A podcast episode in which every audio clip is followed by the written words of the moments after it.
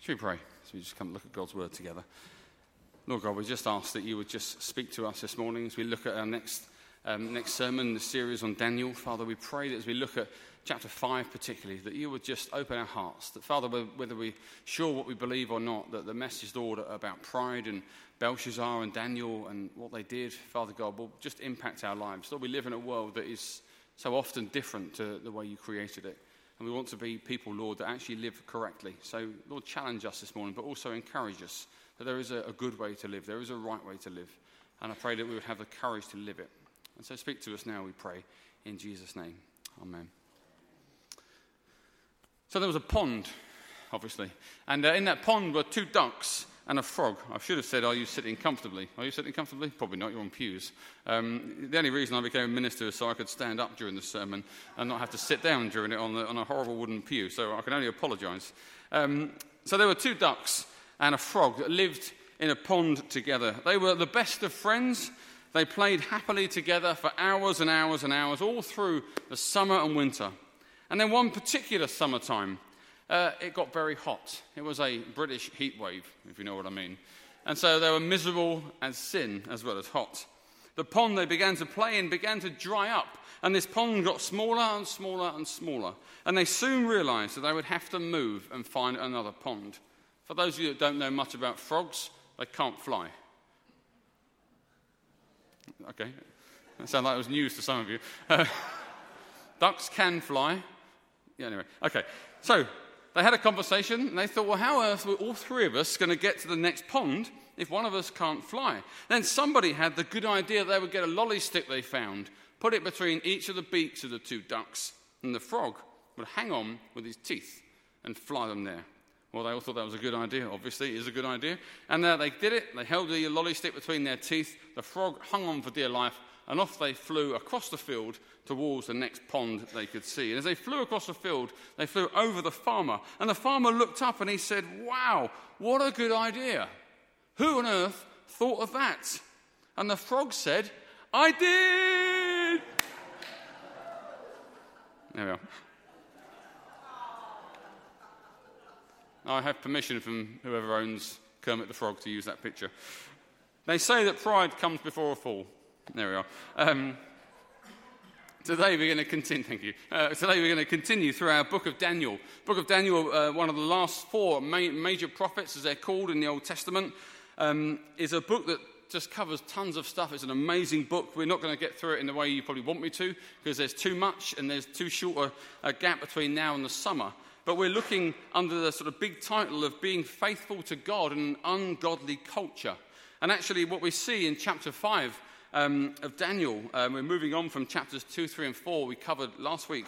But this week we're seeing about the destruction that pride can cause in our lives if it takes hold of us. And so we're looking these first couple of weeks at three kings. There are three kings that Daniel is involved with. You've got King Nebuchadnezzar, King Belshazzar this week, and next week, King Darius. And uh, he manages to exist across the reigns of these three very powerful men and yet outlast them all. We'll come on to that at the very end. And the second king he's involved with is King Belshazzar. Um, if you've got Daniel chapter 5 open in front of you, if you've got a Bible, that would be brilliant. It's good to have it. I'm not going to read it all, it's quite a long chapter. Um, but in this chapter, what's really interesting is that Daniel doesn't actually feature very much at all. He features heavily in those three chapters we looked at last week. Um, but this chapter, with this king who's just a bit a, a, bit unhinged, frankly, in his own special way, um, very arrogant, very proud. Daniel really only features for a very small amount of time. And the message of chapter 5 of Daniel, if you've got it in front of you, is that actually the message is that God opposes the pride. And he opposes the pride of King Belshazzar. Chapter 5 of Daniel serves as a really huge reminder and warning against the danger of pride in our lives. You haven't got, just got to worry about William Bray hitting you over the head with a cushion. Um, there's lots of other dangers of pride which we're going to come on to in a minute. We need to be, as Christians, um, actually people who are humble in our culture and society. How do we live in, and be faithful to God in a culture that is ungodly? Well, we have to be humble Last week it was about standing firm. This week it's about being humble and having humility. In the American Civil War, uh, the Union General John Sedgwick decided that he would inspect his troops. As he walked and stopped at a parapet, he gazed at the direction of the army in full view. Since the army could see him, uh, the officers on his side warned him that he ought to duck out of harm's way in case he got shot. John replied, Nonsense. They couldn't hear an elephant at this dist. It's a similar joke. Okay, is that bad? Did I not tell it right? Pride is one of the biggest dangers to the human heart. Um, a few verses, you're going to have to forgive me, I didn't have time to fill my Bible with post it notes. But Jeremiah chapter 9, verse 23 says this This is what the Lord says Let not the wise boast of their wisdom, or the strong boast of their strength, or the rich boast of their riches. Proverbs chapter 16, hang on, verse 18. And I'll tell you what, they're going to appear behind me. I'm just going to read them off the screen. We'll be here all day otherwise. It says, Pride goes before destruction, and a haughty spirit before a fall. Pride goes before destruction. So, who is this second king, this King Belshazzar? He's referred to as Nebuchadnezzar's son, but more likely he's simply second in line after Nebuchadnezzar has been king. Now, that term, father and son, if you're interested, isn't always literally father and son. It's probably more about succession. So, he's come after King Nebuchadnezzar. He's gone, he's finished, and now he actually is reigning in Babylon. We talked about where Babylon is in Iraq, modern day Iraq. And uh, many say that he had a dad of his own, a guy called, hang on, Nabonidus. You're not going to correct me, are you? I shouldn't think. Nabonidus would do that. Sounds about right, doesn't it? So he had a dad, and uh, he was his son. He was reigning in Babylon after King Nebuchadnezzar, who we spoke of last week. We're a few years after the end of King Nebuchadnezzar's rule, and things aren't working out well for the Babylonians. The Babylonians were a big empire. Remember, Nebuchadnezzar had that vision of that statue, that gold head being the, the Babylonian empire, and then you've got the silver arms and chest being the next kingdom that will come after them. And what's been happening since the end of chapter 4 and the beginning of chapter 5 is that another empire has begun to slowly grow in the region, the Persians, under a new king, King Darius. So, King Belshazzar, the next who came after Nebuchadnezzar, is in the city of Babylon. He's not in the, uh, anywhere else, he's in the city, and he's looking after the city while his dad, the guy I just mentioned, is off fighting a war somewhere else. So, he's king of Babylon in place of his dad who's off fighting a war. His only job is to look after the city of Babylon as this Persian empire is growing all around him. Last week we talked about how only a few people have enough humility to handle real power. Well, Belshazzar is not one of those people. As he sits in his uh, city, he throws a lavish party, verse 1, and he invites a thousand people. Um, I'm sure my next birthday party won't get quite that many. Um, but he invites a thousand people to his party. Can you imagine how many come? They all come, and like most parties, they come and they open the wine. And as they open the wine, they begin to get drunk. And as they get drunk, King Belshazzar makes a terrible, terrible decision. He gets drunk and he orders in um, the goblets and the cups that have come from the, the temple of God in Jerusalem. Nebuchadnezzar had raided Jerusalem, taken uh, God's city and God's temple, and he'd taken the silver and the gold, gold cups that were used only for the worship of the one true God. And he brings it back, and they get drunk, and they use these goblets not for worship, but for drunkenness. But what makes it worse is as they do that, they begin to praise false gods, the gods of gold and silver. And it's a real sobering reminder, if you pardon the pun, of the dangers of drink. That actually we're becoming a nation of drinkers, aren't we, in the West? We all have probably far too much, but we all know, don't we, that when you drink, you make bad choices. And when you make bad choices, you feel guilty. And when you feel guilty, some people then drink to forget those bad choices. And they do it all over and over again. And this morning, I know it's a sensitive issue, so please forgive me. But if you struggle with it, um, it needn't control you. And there needn't be any judgment, actually. And if you want to speak to any of us in this church, in the leadership team, or someone you trust, I promise not to judge you if it has a hold on your life. In fact, we promise to help and do our best to love you and support you through that. So Jesus said he came to give life that we might have it to the full. And that's what he wants for every single one of us. So in verse 2, we read, as the wine flowed in Daniel chapter 5, I'll read the first couple of verses. It says, King Belshazzar gave a great banquet for a thousand of his nobles and drank wine with them. While King Belshazzar was drinking his wine, he gave orders to bring in the gold and silver goblets that Nebuchadnezzar, his father, had taken from the temple in Jerusalem, so that the king and his nobles, his wives and his concubines might drink from them. So they brought in the gold goblets that had been taken from the temple of God in Jerusalem. And the kings and his nobles, his wives and his concubines drank from them. As they drank the wine, they praised the gods of gold and silver, and bronze and iron, and wood and stone. And so they get drunk and they make this terrible choice. And it tells the full extent of pride in his life that he doesn't care what he does with the things of God.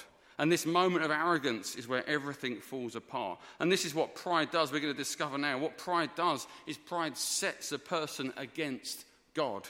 These goblets were for use only in the temple of God to worship the one true God, but now they're being used for drunkenness and to worship false gods. And what happens afterwards is God now moves in the most dramatic way. He says, verse 5 Suddenly the fingers of a human hand appeared and wrote on the plaster of the wall near the lampstand of the royal palace. The king watched the hand as it wrote. His face turned pale. He was so frightened that his legs became weak and his knees were knocking together. He was so terrified, he's literally going to pass out. Isaiah chapter 2, verse 12. Hang on.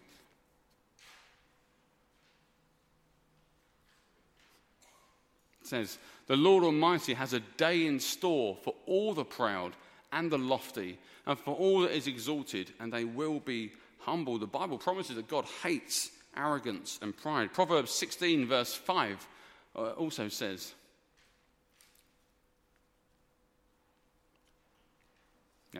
The Lord detests all the proud of heart. Be sure of this, they will not go unpunished. The funny thing in the Bible is that it's really strong about pride. Uh, God does not hold back when He talks about pride in people's hearts. Humility, conversely, is completely uh, lavished the blessings of God on it. Somebody once said that God pickles the proud and preserves the humble. So, what's wrong with being pride, uh, proud? What's wrong with uh, having proud, pride in your heart? Well, Isaiah chapter 14, verse 12 gives us a fairly big hint as to why it's a big problem verses 12 and 14 says, You have fallen from heaven, O morning star of the dawn. You have been cast down to earth, you who were once laid low the nations.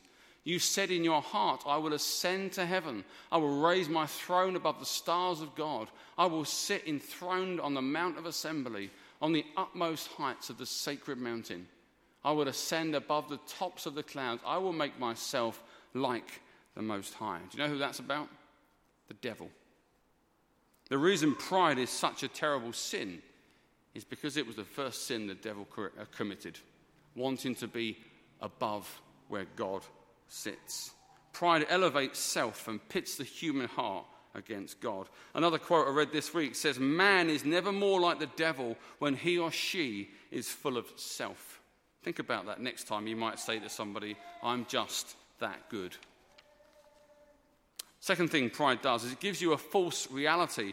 Uh, a young woman went to see her minister to discuss a sin that she had been struggling with. She said, Pastor, I've become aware of a sin in my life which I cannot control. Every time I'm at church, I begin to look around at the other women and I realize that I am the prettiest of the whole congregation. None of them can compare to my beauty. What am I going to do with this sin? The pastor replied, Mary, what you're describing isn't a sin. No, Mary replied. He said, No, it's not a sin, it's a mistake. you see, pride lifts you up and says, I, me, I'm the best. I'm the top of the tree. She was under the false illusion that she was the prettiest because she was full of self. Has it ever struck you when you've read Daniel chapter 5 how it is that the, the Persians took over the Babylonian city and uh, empire just like that. At the end of the very same day, um, having uh, interpreted these words on the wall, Daniel says, um, sorry, the inscription of the wall, sorry, he asked Daniel, what does it mean? Daniel comes in, and uh, these four words that are written on the wall says, he says, these are what these words mean. Menin, God has numbered the days of your reign and brought it to an end. Tekel, you have been weighed on the scales and found wanting. Peres, your kingdom is divided and given to the Medes and Persians. Then at Belshazzar's command, Daniel is clothed in purple, a gold chain placed round his neck, and he's proclaimed the third highest ruler in the kingdom. That very night, Belshazzar, king of the Babylonians, was slain, and Darius the Mede took over the kingdom at the age of 62. Has it ever occurred to you, why is it that in one evening the Persians take over? Let me tell you why that is. It's because actually what happened is the Babylonians already lost two or three big battles with the Persians, and they had retreated into their capital city, which had big walls and big rivers all around it. They were under the impression that they could hide in their city for 20 years. In fact, they stockpiled 20 years worth of food. How arrogant is this man that he has got his enemies surrounding his capital city, yet he still throws a party, he still gets drunk, and he still acts arrogantly against the King of Kings. When the enemy has his surrounded, he still has a party. Isn't that what pride does? Proverbs 18, verse 12 says this. Next week, I have lots of uh, post it notes in my. There we are. Before his, yeah, before his downfall, a man's heart is proud, but humility comes before honor. Before his downfall, a man's heart is proud. Think about that. He's so arrogant, he's so full of pride that he just thinks it won't happen to him. They're never coming in. We've got 20 years worth of food. We'll be all right. How foolish of him. I wonder how often we make the same mistake. It won't ever happen to me. I'm just too good. Not me. The third thing pride does is it ensures your destruction. Proverbs 21, verse 4 says this Haughty eyes and a proud heart, the lamp, sorry, the lamp of the wicked are sin. So arrogant eyes and a proud heart is sin. Proverbs 26, verse 12 Yeah. Do you see a man wise in his own eyes? There is more hope for a fool than for him. And then Proverbs 10, verse 4 Lazy hands make a man poor, but diligent hands bring wealth. What's interesting about chapters 4 and 5 uh, is they're both telling essentially the same story. Last week we talked about King Nebuchadnezzar, how he became arrogant and God took his whole kingdom away. After seven years of wandering in the wilderness with the animals, he comes back and he gets his entire kingdom back. Whereas in this story, Nebuchadnezzar, uh, King Belshazzar, is killed and his entire empire is taken away, never to be replaced. What is the difference? The difference is their response to God. Nebuchadnezzar, after being humbled by God, praises God's name. Belshazzar, at the end of chapter 5, what does he do? Having heard your kingdom is going to be divided and given to the Medes and Persians, he clothes Daniel in purple. He gives Daniel a gold chain. He places it around his neck. His response is to try and buy his way out of trouble because he still thinks money will buy him success. How often does pride come before our downfall. How often do we get it wrong? If that had been me, if I'd seen an angelic finger right on the wall, your days are numbered. That's where we get the phrase, writing's on the wall. If the writing was on the wall for me, you would find me on my knees, laying on the ground, in fact, begging God for forgiveness. Not paying off the messenger, but such is his pride. I wonder how often in our lives um, pride comes before our downfall in our relationships or even our friendships. Uh, yes? What's, what's the problem, Tim? Well, I think you know why. I'm not sure that I do, actually, but I'm in the middle of a sermon. Last week you made a joke in the sermon, which, by the way, was far too long. And uh, it really offended me. What, what, I don't understand. What joke? Um, anyway, I think I know what you're talking about. There's no way that joke was offensive. I, I think you're probably mis- mistaken me. No, no, no, no, no, no. It really upset me. And to be honest, loads of people here felt the same. I, th- I think you should apologise. Apollo what? Apologise. You really hurt my feelings. Okay. Sorry. Thank you. I'm sorry that you didn't understand the joke that I made. Uh, that's not an apology. Okay, okay. I'm sorry. I'm really sorry. That's better. I'm sorry that you're unbelievably oversensitive, Tim, and you can't take a simple joke. Oh, man. No, no, no, no, no, no. I'm sorry. Are you? Yes. Are you really? Truly, truly sorry. Good. Because we're friends. Yep. And I'm sorry that you're always around. Sorry that you always criticize me. And actually, I think you owe me an apology. Wow. Look, if you don't see sorry, I'm leaving. And, and that's the end of our friendship.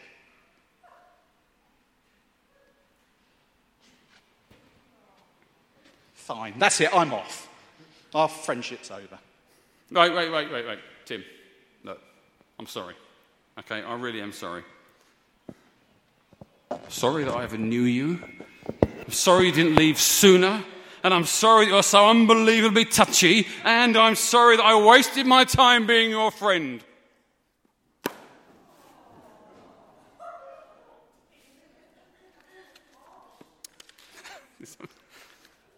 he had it coming. Might feel good about myself now. That wasn't rehearsed or anything. How many relationships have you been in, your friends or your family have been in, that have ended just like that? How many times have a relationship broken that you've been involved with, opportunities lost, all because we refuse to acknowledge our own wrongdoing? We refuse to say the S word, sorry.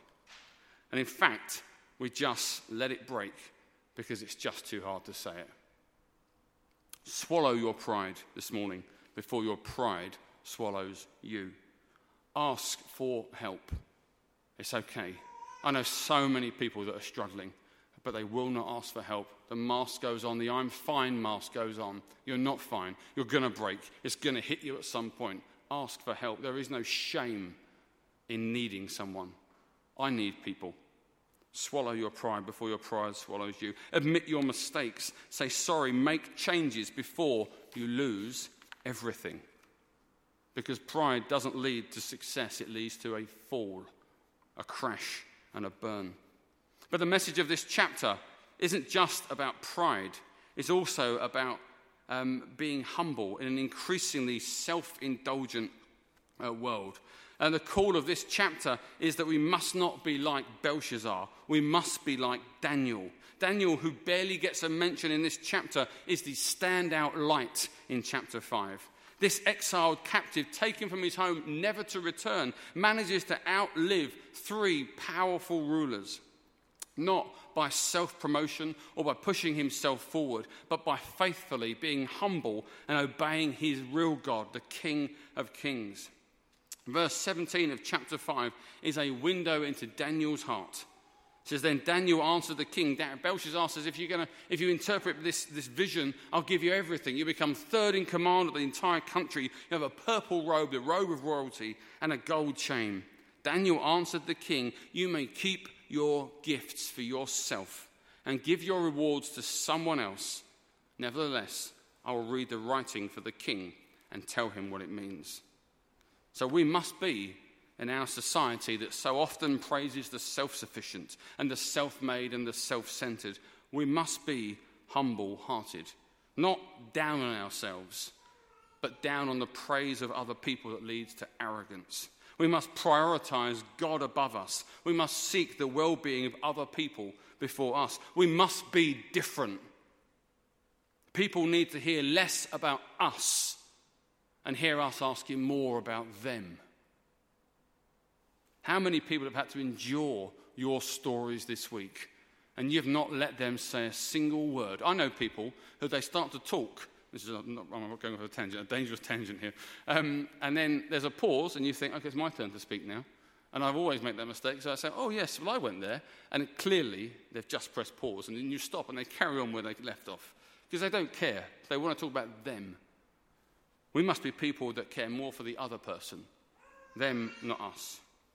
We must be people like Jesus Christ, who gave everything up on the cross to become nothing so we could become something.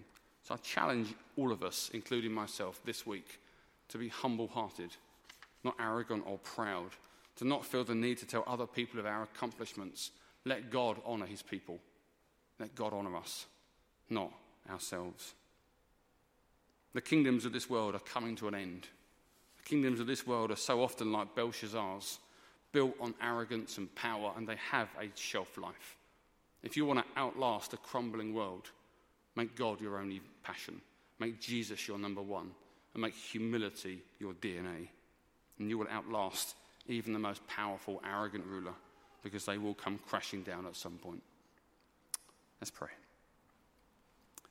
Father God, I just want to lift up everything we've said this morning.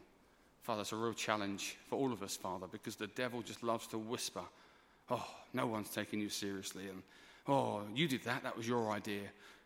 Father God, at work, maybe as well, we, when it comes for promotions and, you know, and, and things like that, Father, maybe we feel we've got to push ourselves forward. And, well, in one sense, that is exactly how the system works. But Lord, we have to ask ourselves whether the system suits um, children of the light, children of the King of Kings.